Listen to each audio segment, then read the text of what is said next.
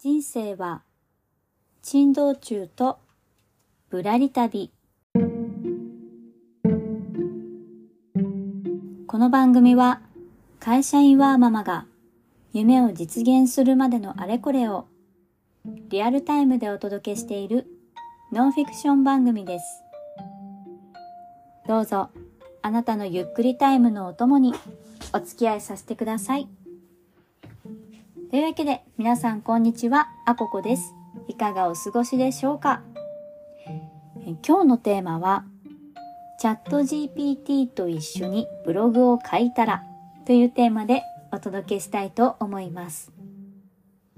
えチャット GPT 何かと話題になっていますが皆さんは使ったことありますでしょうか？まあ、もし知らない方がいたらと思うので簡単に私なりの解釈を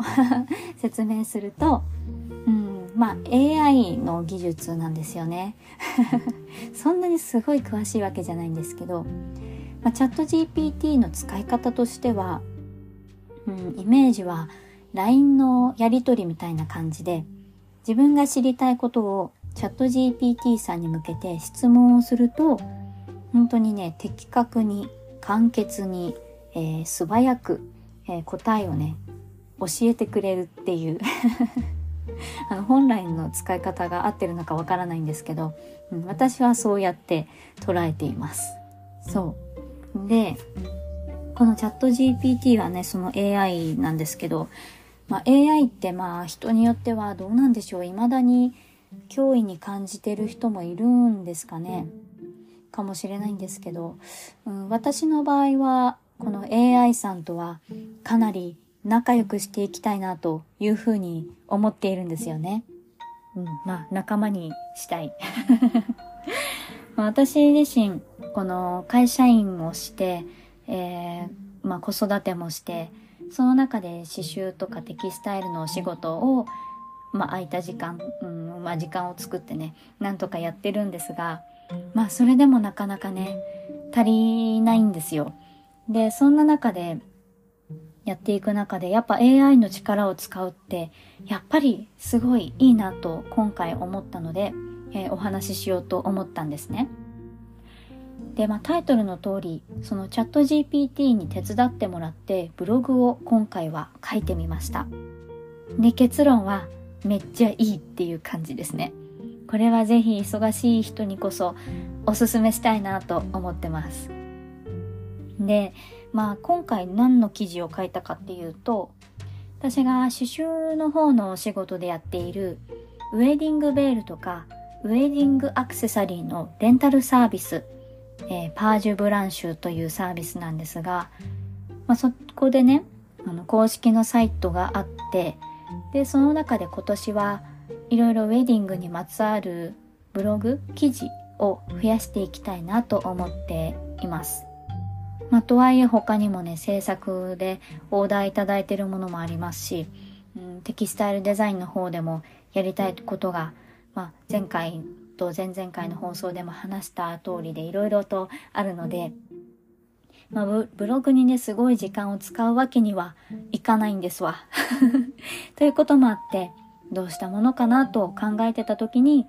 あ、チャット GPT さんがいると思って。で、早速チャット GPT さんにいろいろ質問してみました。で、今回書いた記事は、ウェディングベール。あの、挙式の時にね、花嫁様が頭からかぶっているあの神秘的な薄い布です。うん、で、あれが、まあ結婚式挙げられた方はわかるかもしれないんですけれども結構ね長さがいろいろあって20センチぐらいのものから3メートルぐらいの長いものまであるんですよね。でまあそれだけ差があると、まあ、見せられる印象も変わりますし、うん、似合うドレスとかもねこういうドレスに合うよっていうのがそれぞれの長さにあるわけですよ。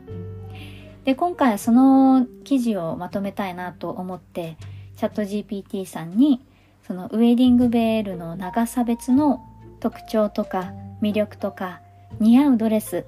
の情報をまとめてほしいなって送ったんですね。で、まあそしたらね、あの他、私が他のことやってる間にいろいろとまとめてくれて、いやすごい助かったっていう そうでまあやってみて思ったんですけどもちろんね効率化っていう点でも良かったですし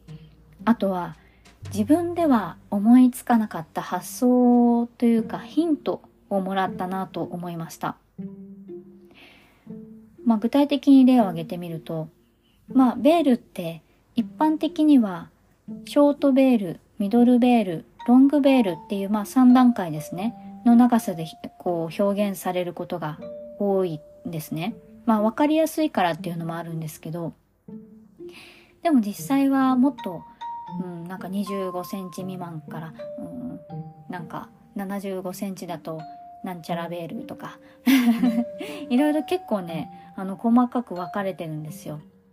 で多分その細かく分かれてるのにも理由があるというか、まあ、それぞれの長さの特徴とか見せられる印象とかも変わるので、うん、まあ本当にこだわりたい花嫁様からしたら結構重要な情報なんですよね。で多分私が一人でまとめようとしたらもちろん自分自身もこういう仕事をしてるのに知識はあるんですけどまあ、分かりやすくショートベールミドルベールロングベールでまとめてたかなと思ったんですがそのチャット GPT さんが結構細かくまとめてくれたんですよね。でそうしたことで、まあ、一人でこうまとめて肉付けするためにまたちょっと情報を仕入れてとかやって書いていく手間が大幅に省けたっていうのがあるのとそのチャット GPT さんの情報からインスピレーションをもらってさらにそこに自分自身が経験したこととか見てきたこと、うん、そういう自分視点も交えてすごい、うん、なんだろうな深いというか面白い記事を書くことができたんじゃないかなと思っています。うん、だからまあ今ちょうどその記事まだちょっと肉付けしたりとか読める文章に、うん、ちょっと書き換えたりとか、あとは、その長さ別の特徴とかを書いた中に、まあラフなんですけど、簡単なこうイメージのスケッチのイラストも書いて、えー、載せようかなとかいうふうにまあやってるんですね。多分これ私一人で調べたら、うん、調べてそこまで深掘りしようとしたら多分そのイラストを載せるまでの あの力が残らないって思ったんですよね。うん、なんかそういった意味でもこう読む方にとってもよりイメージのしやすい記事に仕上げられるなというふうに思ったりもしていやこれ助かるなって思ってます伝わりますかこの感動ちょうどちょうどさっきそのチャット GPT にこういろいろ相談してで記事をこう仕上げ始めたところだったので今かなり熱い状態なんですよね。あの本当にチャット GPT さんみたいに簡潔にお話できたらいいんですけど。でも本当にこれは可能性を感じるなというか、